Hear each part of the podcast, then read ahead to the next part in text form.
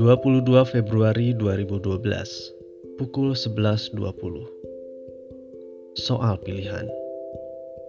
Di usia saya yang kayaknya nggak bisa dibilang muda lagi Memilih rasanya merupakan sebuah pekerjaan paling berat.